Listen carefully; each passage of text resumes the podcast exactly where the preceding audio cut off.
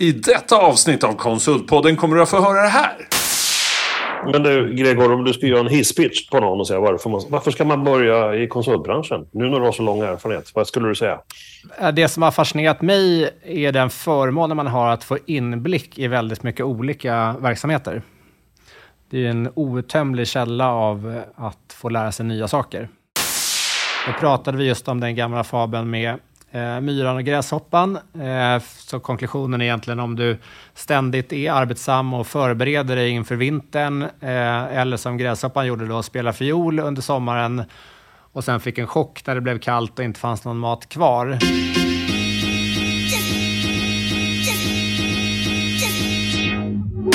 Konsultpodden, den största podden för dig i konsultbranschen.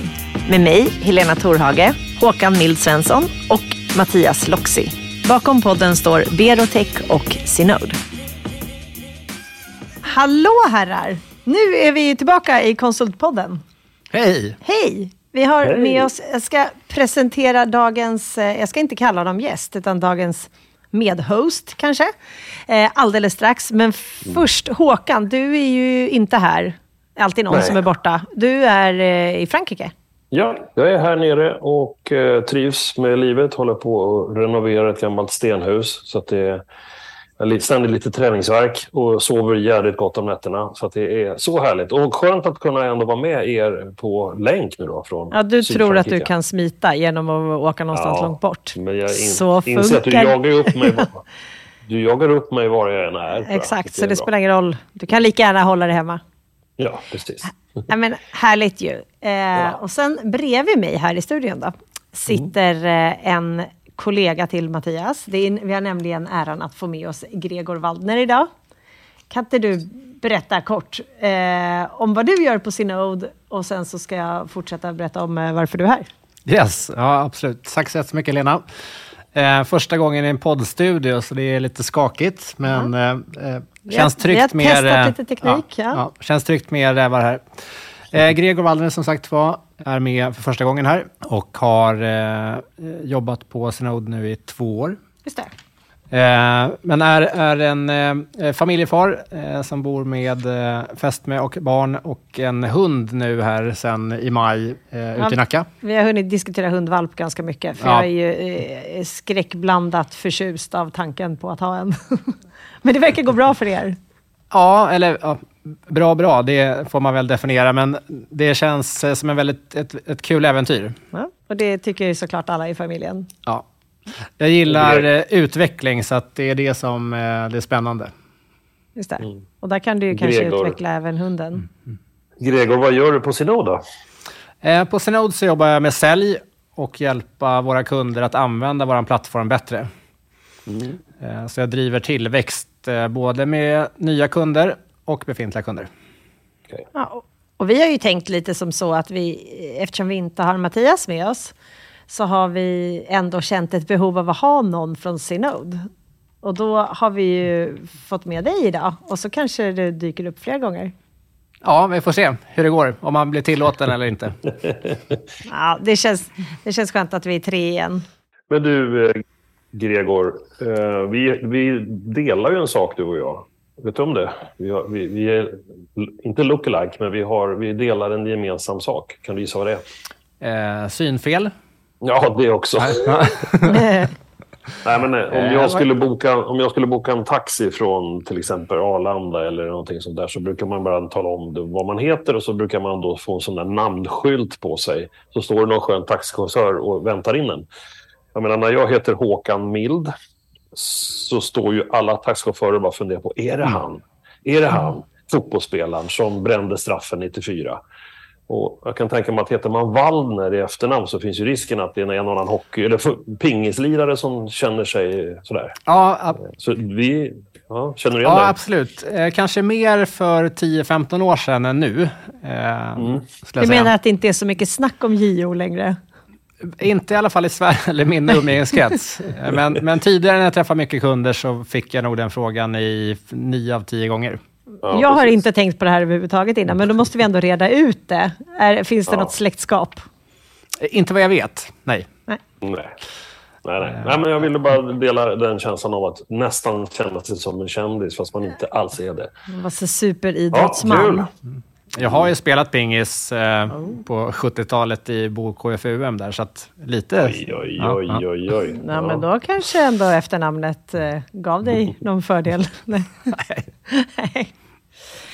All right, men eh, jag tänker så här. Vi ska prata ja, men lite mer om det och det kommer ju komma in naturligt i samtalet också. Men eh, det är ju någonting som pågår runt omkring oss just nu som är slående och det är ju ja, i och för sig flera negativa saker som utvecklas runt om i världen. Men en grej är ju att vi kanske är på väg in i en lågkonjunktur, eller vi är det. Och att det finns eh, sätt att agera på för att den inte ska drabba så hårt. Just om man är i eh, konsultbranschen så sitter du inne på ganska mycket erfarenhet. Sådär. Vill du, eh, det, det är det vi kommer prata om, men vill du först berätta lite om vad du har gjort tidigare just när det handlar om konsultbranschen? För du har ju med dig massa erfarenheter in i ditt poddande här och in i Synode och så vidare. Du är inte ny, ny i den här delen av eh, världen. Mm. Eh, men jag har spenderat de senaste 12 åren innan Cinode, så om vi går tillbaka för 14 år sedan, så klev jag in i konsultbranschen. Så där har jag jobbat som försäljningschef på fyra olika konsultbolag. Eh, både stora koncerner som växer väldigt fort, eh, som Student Consulting, men även mindre konsultbolag som sedan dess också har vuxit. Eh, så jag har varit inne både inom förändringsledning, jobbat mycket med ledningsgruppsutveckling eh, och även stora transformationsprojekt på olika bolag. Just det. Så fyra olika konsultbolag som jag har fått eh, möjligheten att ta del av all erfarenhet som finns inom. Just det. Intressant. Perfekt. Men du, Gregor, om du ska göra en hisspitch på någon och säga varför, man, varför ska man börja i konsultbranschen? Nu när du har så lång erfarenhet, vad skulle du säga? Eh, Det som har fascinerat mig är den förmånen man har att få inblick i väldigt mycket olika verksamheter. Det är en outtömlig källa av att få lära sig nya saker. Så det är det som har varit spännande för min del. Jag har inte varit ute och levererat som konsult, men jag har pratat med väldigt mycket kunder och fått förstå deras problembild för att vi ska matcha med rätt resurser, team att hjälpa dem med. Så för mig var det, jag är väldigt nyfiken av mig, så det var liksom eh, min högsta eh, motivation i alla fall att vara i konsultbranschen. Kul. Men vad, vad fick dig då att vilja vara på Synode? Ja, men li, lite grann efter 12 år så, så hamnade jag eh, i en situation i, när pandemin startade, eh, när det blev tvärnit där jag var då. Eh, så då tänkte jag att när jag ändå nu för första gången på extremt många år behöver söka ett jobb så eh, gick jag väldigt brett. Eh, jag tror jag berättade det på lunchen, jag sökte ungefär 450 eh, olika jobb. Det är ju någon slags rekord, tänker jag. Ja, det, jag tänkte att när man... Eh, jag visste ju inte vad som skulle hända under pandemin. Det var en helt ny situation för många i världen. Eh, och då fick jag möjlighet att träffa ännu fler företag. Jag tror jag sökte 100 jobb första dagen. Så jag tog hjälp av de eh, digitala verktyg som finns på marknaden med LinkedIn och annat. Då går det väldigt fort att söka. Eh, men sen började liksom bilden klarna också av att jag ville till eh, ett bolag som har väldigt passionerade personer. Eh, jag hade haft förmånen att träffa Synode eh, sedan 2014-2015. Och eh, Anders som är VD där har jag träffat några gånger under åren också. Eh, så vi träffade rätt, och så de var eh, en, en av bolagen som jag var i process med under den här perioden. Jag hade en mentor som eh, bad mig att strunta i alla parametrar förutom vad jag verkligen ville göra och, och välja med hjärtat. Klok Eh, mentor, tycker jag. Eh, vilket är svårt när man har mycket erbjudanden att, att välja mellan. Men eh, nu så här två år in i resan med Synode så känns det fortfarande superrätt. Eh, så jag har kunnat använda mig av de eh, erfarenheter jag har från konsultbolagen och vilken, vilka dagliga problem man sitter med. Eh, så jag är kvar i konsultbranschen lite grann kan man säga. Eh, fast nu hjälper jag många bolag genom att vi strukturerar upp deras sätt att jobba med eh, vilka kunskaper man har och inte har och så vidare. Hålla, hålla koll på resurser. Spännande resa. Verkligen. Ja, men, och då har ju du massor att tänka kring hur man kan agera nu eh, när vi går mot de här osäkrare tiderna. Och det har ju funkat väldigt bra i den här branschen väldigt länge. Eh, man kanske inte har hunnit reflektera så mycket över att det kommer en tid eh, efter det här. Eller vad, vad ser du? Tror du att det är så? Eller? Jag tror att man kan dra ganska mycket paralleller till hur det ser ut i samhället överlag just nu. Ehm, att inför kriser så märker man kanske lite för sent om man är förberedd på en kris eller inte. Ehm, det övas väldigt sällan på att ställa om i bolagen. Ehm, ett exempel är när jag var på Student Consulting så flyttade vi folk fysiskt runt omkring på kontoret så att man inte skulle bli van att sitta på sin specifika plats. Det var ett sätt att liksom hålla bolaget i rörelse och vara van vid förändring. Var det då under protester först och sen så klingade de ut? Eller? Ja, men vi, i och med att det, eh, det är ett extremt snabbväxande bolag att vara då, eh, så vi satte till exempel upp eh, ungefär 100 leveranskontor för jobbcoachning på sex månader. Men när Arbetsförmedlingen insåg att de inte hade budget för det så fick man även stänga ner det. Så att det rörde sig extremt fort på det bolaget. Det låter det som, ja. Ja, eh, så att, men det, ett, ett tips är väl att göra små förändringar kontinuerligt hela tiden i, i sin verksamhet så att man inte blir för stack i, i det som man alltid har gjort. Eh, och det är lättare sagt än gjort. Jag har jobbat med väldigt seniora förändringskonsulter som är superduktiga på att hjälpa andra med förändring, men man kanske inte tänker på sin egen förändring lika mycket. Nej, så det är inte alltid de som är bäst på att förändra sin egen situation kanske. Exakt. Ja. Vilken, Eh, vilken typ, förlåt Gregor, vilken typ av förändring tänker du då på internt? Eh, jag förstår det. Eh, Att, att men det- man behöver göra. Ja, men det kan vara att när du skalar ditt bolag kanske du behöver implementera ett nytt system eller ett nytt arbetssätt eller tänka lite annorlunda än man har gjort tidigare. Eh, många bolag, det, det finns ju inte fler och fler seniora konsulter hela tiden, utan man kanske behöver bygga Eh, sin verksamhet då med nyexade eller juniorer kompetens. Eh, där vet jag att ni har pratat tidigare om det. Eh, som kompetensproblemet man har på marknaden, inte bara i Sverige utan i, i, ute i världen. Kunderna vill anställa gärna eh, eller ha in konsulter som har jobbat i många år. Eh, Så att det är en sån situation som jag varit med om tidigare när man börjar eh, helt enkelt lotsa in yngre konsulter i sin verksamhet där de seniora konsulterna då får tänka om lite grann på hur de själva ska jobba och hur de kan vara mentorer då till yngre personer Mm. också. Okej. Så, eh, en sån sak det har vi sett på stora koncerner i, i Sverige där man har tänkt att nu har vi personer som har jobbat 30-40 år här. Jag nämner inget bolagsnamn nu, men inom försäkringsbranschen. Och öser in yngre förmågor där det blir en kulturkrock. Så då kanske man inte hade så mycket tanke på hur man skulle göra det eller göra det i rätt takt för organisationen. Då tycker du att man borde, hur borde man ha gjort? Ja, lite långsammare. Eh, vi, eh, vi pratade på lunchen om, jag har en, en briljant tidigare kollega som heter Jonas, som berättade hur han brukar visa för en ledningsgrupp som fattar beslut om förändringar, hur det känns för en organisation att genomgå förändringar. Kan, inte du, kan inte du dra det exemplet? Ja, men det, det han gör då är att han eh, i ett mötesrum så ber han eh, ledningsgruppen att eh, bara sitta rakt upp och ner och stänga sina ögon. Och sen eh, börjar han gå runt dem, det vill säga bakom deras rygg. Och så säger han att han kommer fortsätta gå nu och sen vid ett visst tillfälle så kommer han stanna bakom någon och lägga sin hand på dens högra axel. Och då ska den personen öppna ögonen, ställa sig upp och sjunga en sång för resten av ledningsgruppen. Och utan att säga någonting mer så börjar han gå. Och då, eh, om man hade pulsklocka på den här ledningsgruppen så går pulsen upp direkt. Mm. Han promenerar, lägger högerhanden på någons axel.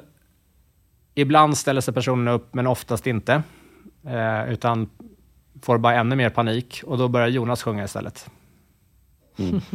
Men det speglar lite grann för ledningsgruppen hur det är att vara oviss om vad som kommer eh, i en förändring.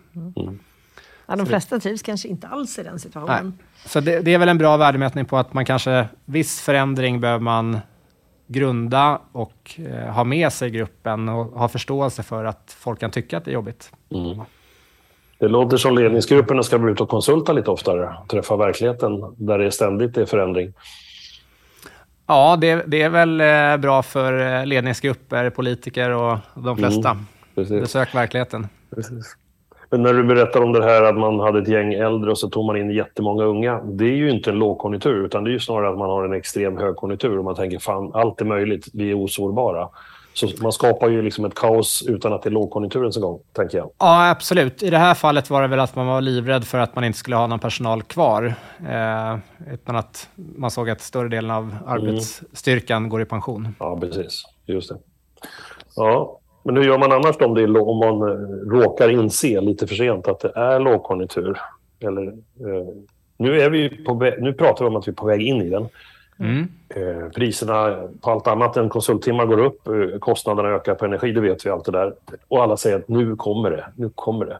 Samtidigt så har vi en extrem efterfrågan, vi ropar efter kompetens. Alltså det, det blir två skilda budskap. Vi, vi, vi, blir lite rädda, men de ropar bara efter mer av oss. Liksom. Eh, nu har vi chansen att hantera det som komma skall. Mm. Vad är tipsen runt bordet då? Hur, hur, gör vi? Eh, det, det bästa i alla fall som jag har upplevt är att man övar kontinuerligt på förändring eller att eh, vara beredd. Mm. Eh, en sak som jag fick uppleva med, med 450 jobbansökningar var ju att jag fick öva på att presentera mig själv. Det har jag varit med att göra när vi har övat på det på konsultbolag i högkonjunktur. Att man har delat in sig två, två eller tre och tre eh, och övat på att presentera sig själv som konsult. Man har övat på att intervjua, det vill säga ta till sig information. Och man har haft en som är observatör Mm. Eh, och sen har man roterat de här rollerna och man har då som intervjuare även fått pitcha konsulten till observatören. Så lite rollspel, vilket mm. eh, Helena berättade att ni har gjort ganska mycket på Berotech och vissa gillar det och andra inte. Ja, precis, inte alltid den situationen, men det finns absolut eh, de som protesterar och mm. de som eh, ser att det är väldigt nyttigt. Och, mm. ja. Ja. Men det är en sån typisk övning som man kan göra egentligen utan någon förberedelse alls eh, fort. Eh, och, och det ger eh, en perspektiv på att öva på, både presentera sig själv, man förstår också hur det är att sälja in eh, en kollega. Man lär sig om sin kollega, så du får liksom ett enormt bra utbyte i det hela. Mm. och då är man ju, även om du sitter i ett uppdrag som är två år, så är det ingenting som säger att den kunden ska finnas i två år till det kanske händer någonting där som gör att eh, det avbryts abrupt och du mm. behöver in på ett nytt. Mm. Så där är det ju direkt att konsulten faktiskt kan förbereda sig genom att vara duktig i de här situationerna. Ja. Det är ett mycket bra tips. Om man, om man pratar mer om vad konsulten kan göra nu, även om den sitter tryggt på uppdrag och så vidare. vad, vad ser du då? Hur viktigt blir det personliga varumärket och hur, hur kan man jobba med det för att man ska komma ur den här eh, möjliga lågkonjunkturen stabilare? Eh, ja, men det, jag tycker att det är viktigt att jobba eh, med, nu vet jag att ni är superduktiga på att använda olika typer av kanaler för att beskriva vad ni gör i verksamheten och vad ni gör som individer. Eh, det är ett sätt att eh, kanske hjälpa sin organisation med det. Eh, även om man är ett konsultbolag kan man ju ta in andra konsulter som kan visa hur man kan använda LinkedIn eller andra medier eh, för att långsamt bygga in en förändring där man marknadsför sig på ett bättre sätt. Det vill säga kanske den långsiktiga bearbetningen av marknaden. Mm. Det tror jag är viktigt. Eh, vi pratade också om att Eh, jag har väldigt god erfarenhet av att man inkluderar hela bolaget i sin tillväxt. Att alla är nyfikna på att hitta uppdrag till exempel till organisationen. Det behöver inte betyda att alla är säljare, eh, även om det finns vissa som hävdar det. Eh, men bara att man är nyfiken av sig. Så att, vi, vi, hade en sån övning att vi kallar det inte för sälj, utan bara att den som var nyfiknast vinner egentligen. Man behöver kunna förstå sin kunds problem. Man kan även hitta ytterligare saker man kan hjälpa en kund med eller en kontakt på en kund kanske känner någon annan som har ett problem som vi skulle kunna hjälpa dem med. Så att man odlar nyfikenheten eh, i bolaget, inte när det är för sent. Håkan, vad, vad, tänker du då? Vi brukar ju också prata en del just om eh, personliga varumärket och liksom eh, kunden som marknadsförare, eller förlåt, konsulten som marknadsförare av sig själv och att man behöver bygga sin, sitt nätverk och så vidare. Tänker du någonting just i situationen som vi är i nu? Ja, eh, och, och den är lite så här som vanligt lite galen, tänker jag. För att vi, branschen som vi är stolta att vara i är ju någonstans från expertis till väldigt avancerad bemanning till resurs. Och någonstans här i mitten så vill kunderna ha oss precis hela tiden och gärna länge för att då får de en kontinuitet och de slipper strul. Förra gången, 2008-2009, när vi hade en relativt tuff resa i konsultbranschen så, så var vi på den tiden så här oemotståndligt fantastiskt duktiga tyckte vi. vi. Vi fick vara med till slutet på en del uppdrag. Vi var med och släckte lyserna på företag som sen gick i konkurs. Men vi var där stolta. Vi ställde upp på de här företagen i det, in i det sista och vi kände fasen vad skönt, vi klarar oss ju riktigt bra trots lågkonjunktur. Konsekvensen för några av dem som var den, de mest tappra konsulterna som stannade längst var att när de sen kom ut så fanns det inga uppdrag kvar. Så jag försöker bara säga att det kanske inte är skitsmart att, alltså jag tror, jag, vad jag försöker säga är att försöka att ha en annan upp, inställning till din egen roll som konsult. Du är där för att hjälpa till i det lite kortare perspektivet. Se till att göra det jobbet klart, få en high five från kunden och bli ombeställd på ett nytt, lite kortare uppdrag på samma kund hela tiden. För då, då har du skapat ett varumärke att du ständigt levererar. Då vill man behålla dig. Men du är också tillgänglig för en ny marknad om den här kunden inte vill ombeställa dig att liksom fastna två år till som du säger Gregor, där var kul men ändå kanske det absolut det osmartaste man kan göra. Jag tror man måste vara lite mer rörlig. Och då har man då led, ledningsgruppen på konsultbolaget som vill skapa lönsamhet och beläggningsgrad samtidigt som kunderna vill ha mycket av dig. Och så står man där själv. Det här är liksom en tre, treenighet som inte alltid håller ihop. Ja, det känns ju som att, vi... ja, känns som att tryggheten för individen borde vara det här långa uppdraget där det känns... Ja, precis, liksom, men det, det är ju som att sitta i den där kastrullen och vara en groda och så sätter man på värme lite långsamt. Det känns mm. sjukt häftigt och det är alltid toppen. Helt plötsligt är man, bara, så är man väck. Så jag tror man behöver förstå det som konsult att, att, och konsultbolag. Att, att absolut vara tillgängliga och hjälpa till hela tiden men också se till att jobba i lite kortare iterationer eh, men också gå in i partnerskap med kunderna. Att om vi vill ska vara kvar hos er, även om det är lågkonjunktur, så kommer vi investera all vår kraft för er och då måste vi ha någonting tillbaka när det blir dåliga tider. Så att man, blir, att man går i liksom allians över en lågkonjunkturcykel också. Eh, men det är, det är inte lätt. Alltså, konsulterna behöver, vi behöver bli mer affärsinriktade. Eh, så jag, jag, tycker, även då när 2001, 2002, nu låter jag som att jag är gammal i gamet och det kan man ju nog säga att jag är då. Eh, då, precis som nu igen, så var telekom den stora drivkraften i hela Sveriges konsultbolag. Det fanns några som jobbade med bilindustri, Scania, Volvo och sådär, men merparten sprang i Kista, eller Göteborg eller Lund kring Son Ericsson, Ericsson, Nokia. Alla konsulter hade full beläggning. Hela tiden. Så alla åkte på konferensresor runt hela jordklotet och var framgångsrika. Men man hade ingen aktiv strategisk försäljning utan man jobbade mot dem som just nu ville ha mest av oss.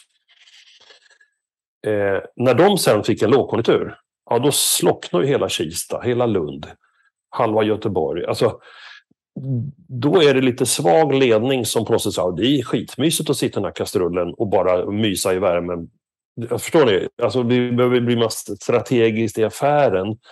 Eh, och det räcker inte att konsulten är duktig på att pitcha sig själv då, om man inte har någon kundstruktur att pitcha sig mot.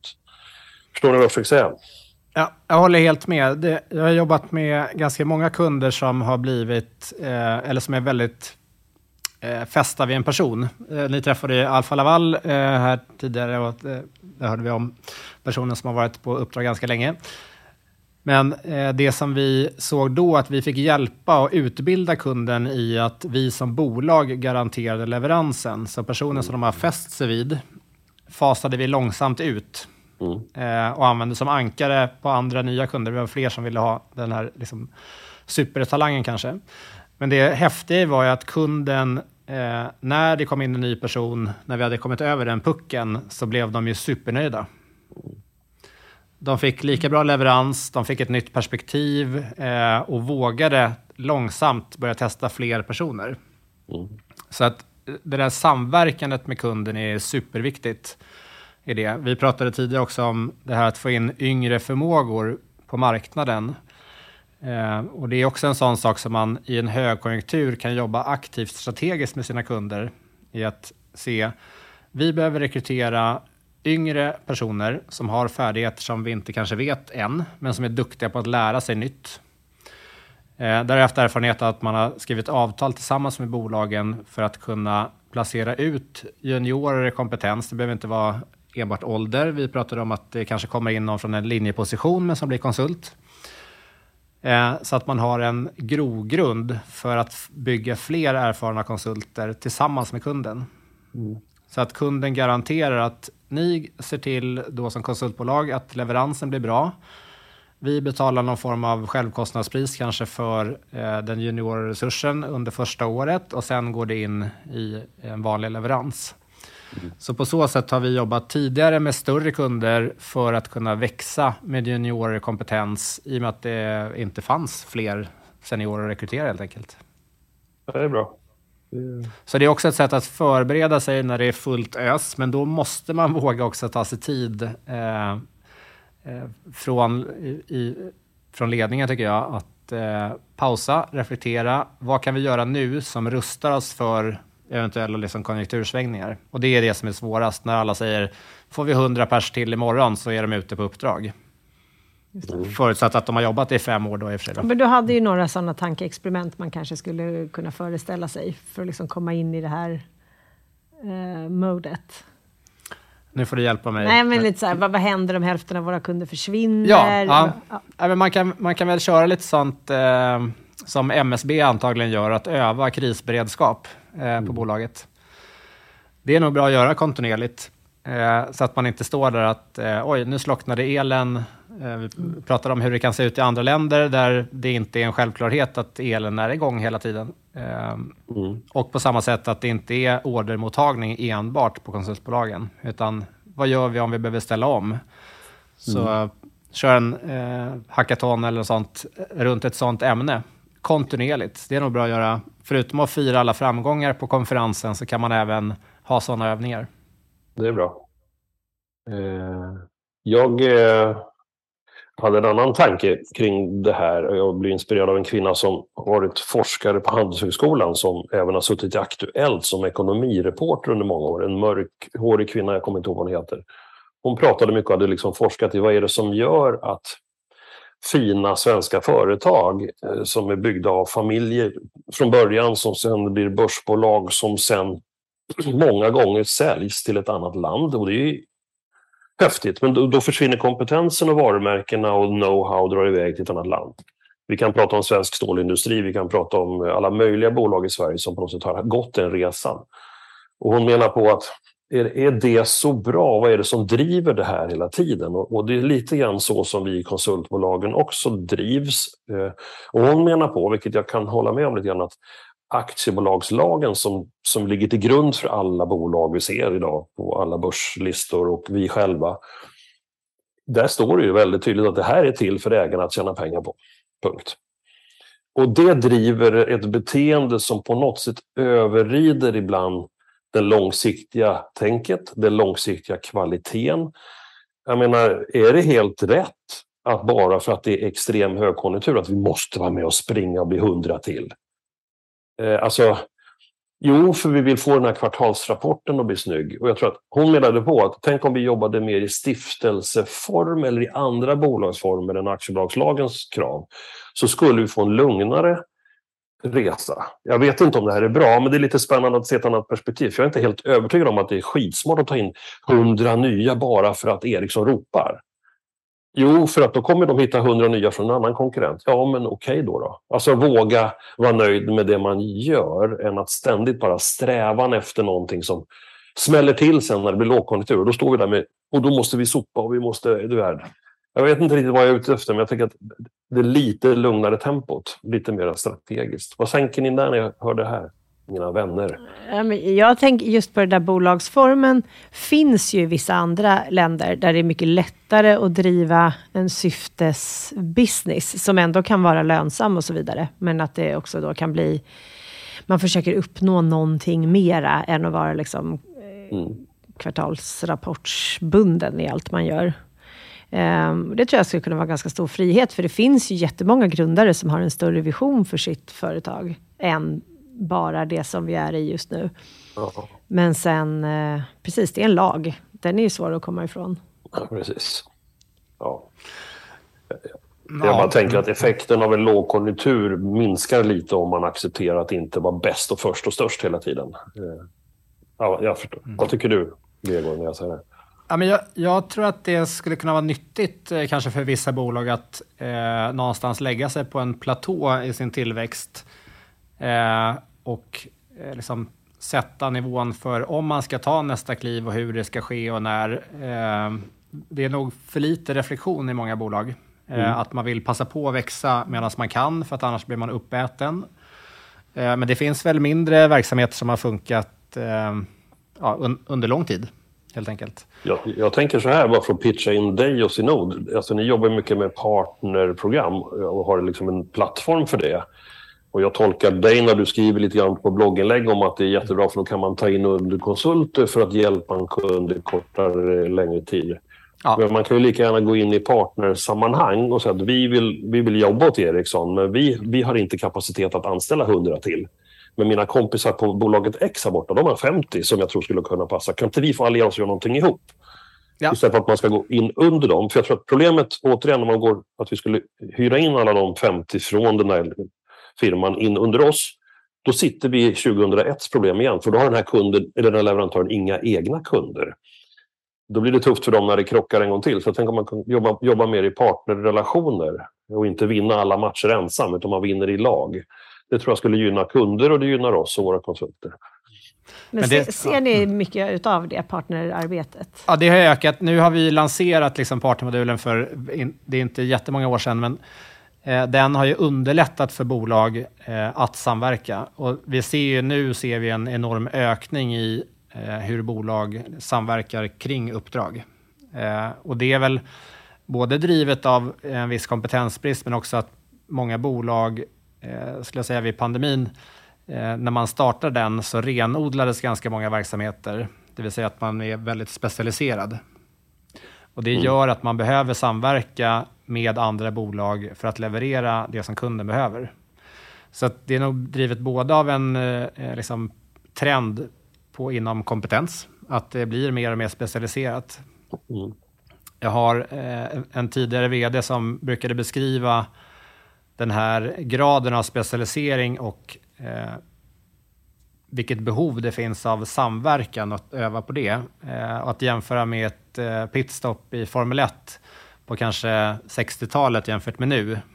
Eh, då finns det någon gammal svartvit film när det står någon och hamrar med en slägga på någon hjulbult och någon stackare står och eh, torkar rutan i två minuter och sånt. Och nu tar det två sekunder. Så det man gör nu är du superspecialist på att hålla i ett moment jättefort mm. jämfört med tidigare. Så att det drivs nog av både eh, specialiseringen men också att det finns möjligheter att eh, lättare jobba med det här. Eh, du behöver uppfylla kundens behov. Och då eh, tror jag att det finns en större öppenhet idag än, eh, i alla fall när jag började i konsultbranschen, att använda sig av underkonsulter eller giggare. Mm. Du får ett gummiband i din liksom, kapacitet. Eh, precis på samma sätt som ett konsultbolag hjälper en kund. Mm. Precis. Ja, det är spännande.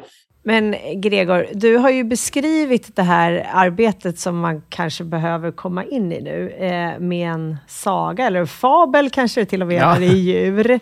Kan inte du berätta den för oss?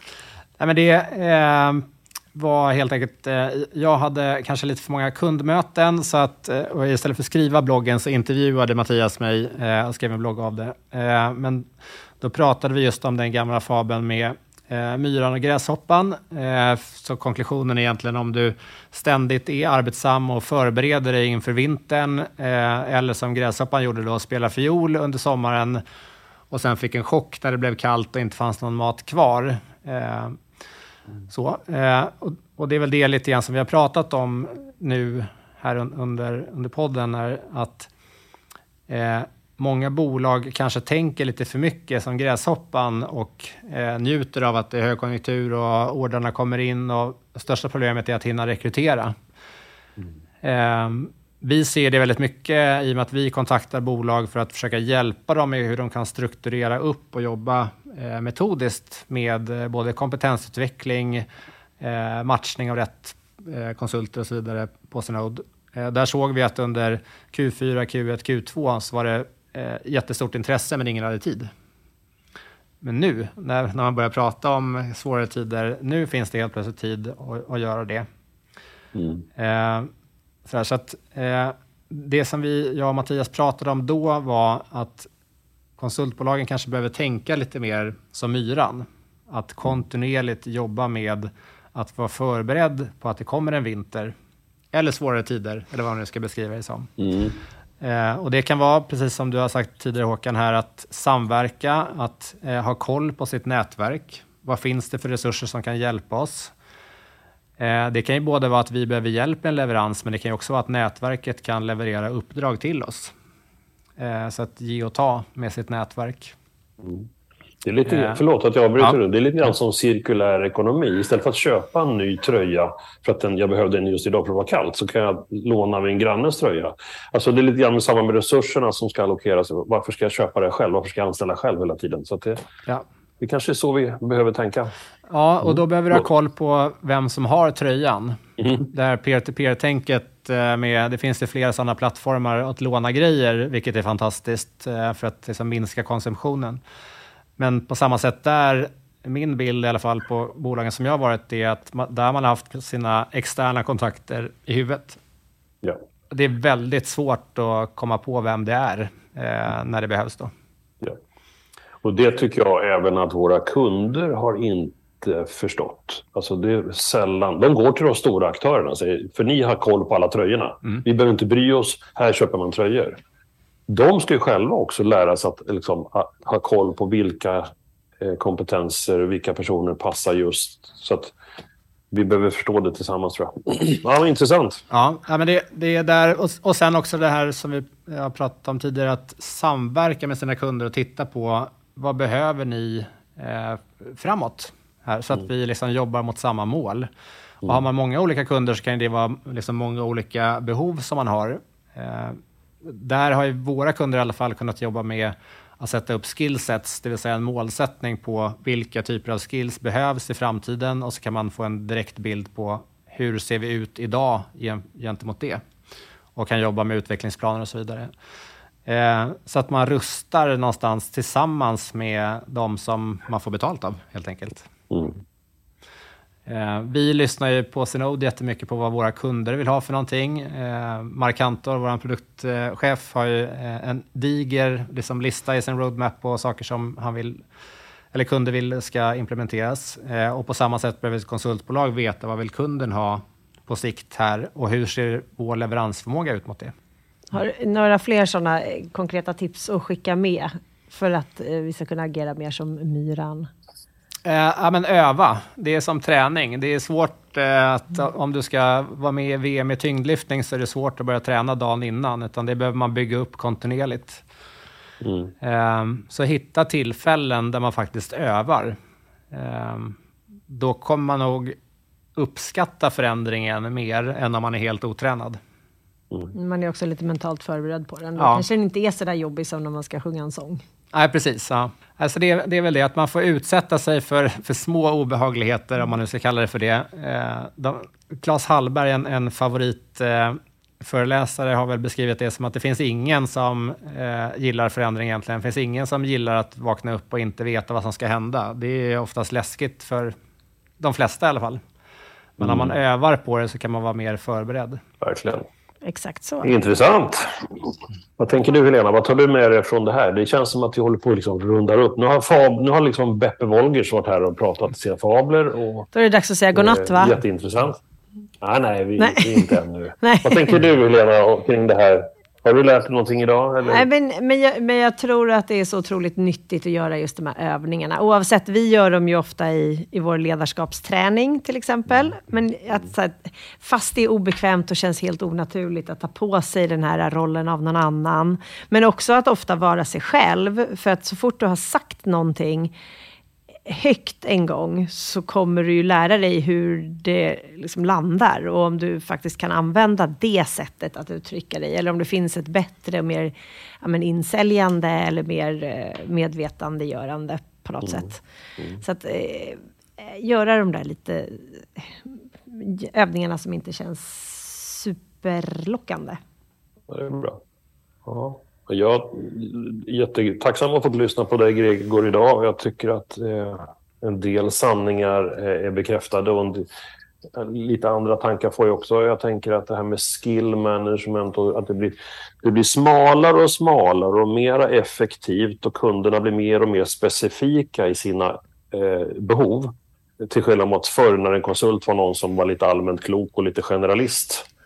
Eh, det finns ju för mig en liten rädsla i det här smala. Att, att, att okej, jag, är, jag är värd någonting just nu för jag kan någonting unikt.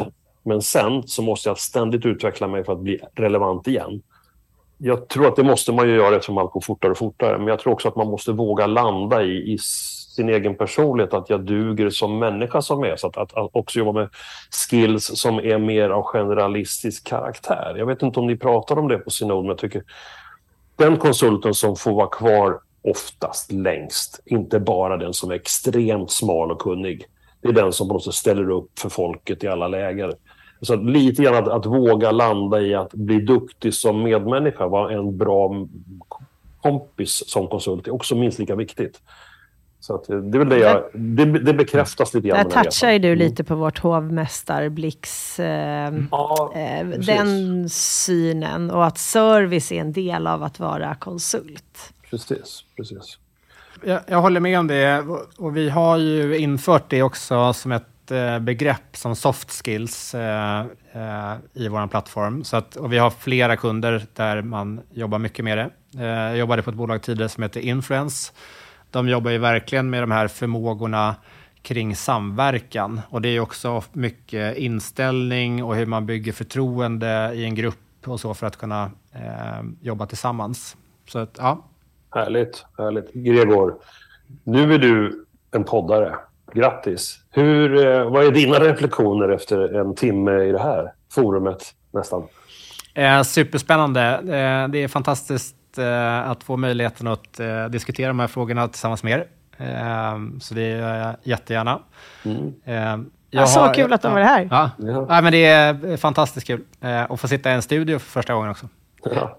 Ja, tack Tar du med dig någonting, tar du med dig någonting liksom, som du känner, ah fan det här, det här var bra, eller det här ska jag vidareutveckla eller spotta ut? Ehm, ja, men att öva mer själv. Jag pratade om lite eh, med Helena om improvisationsteater. Det var väldigt många år sedan. Jag hade det som lite vuxen-dagis för mig själv. Men fler sådana såna saker. Och det var inte bara, jag måste bara säga, det var inte bara för att du älskade teater, utan för att det var just obekvämt och att du ville liksom utvecklas inom Ja, någonting det är som nog inte det var mest det vanliga. eh, liksom, adrenalinskapande jag gjort. Jag har hållit på med kampsporter och extremskidåkning och så tidigare, men eh, improvisationsteater eh, är det läskigaste jag gjort någonsin. Precis. Det är så coolt att du då utsatte dig för det. Härligt. Mer av det. Mm. Hos alla. Ska vi Tack, säga hörni. Ja. Bra. Ja. Bra Tack så jobbat hemskt Gregor. mycket hörni. Stort tack! Bra Helena. Tack snälla och tack Septemberfilm som vanligt roddar allt runt oss. Och det här var nummer 68 av Konsultpodden. Idag hade vi med oss Gregor Waldner från Synode.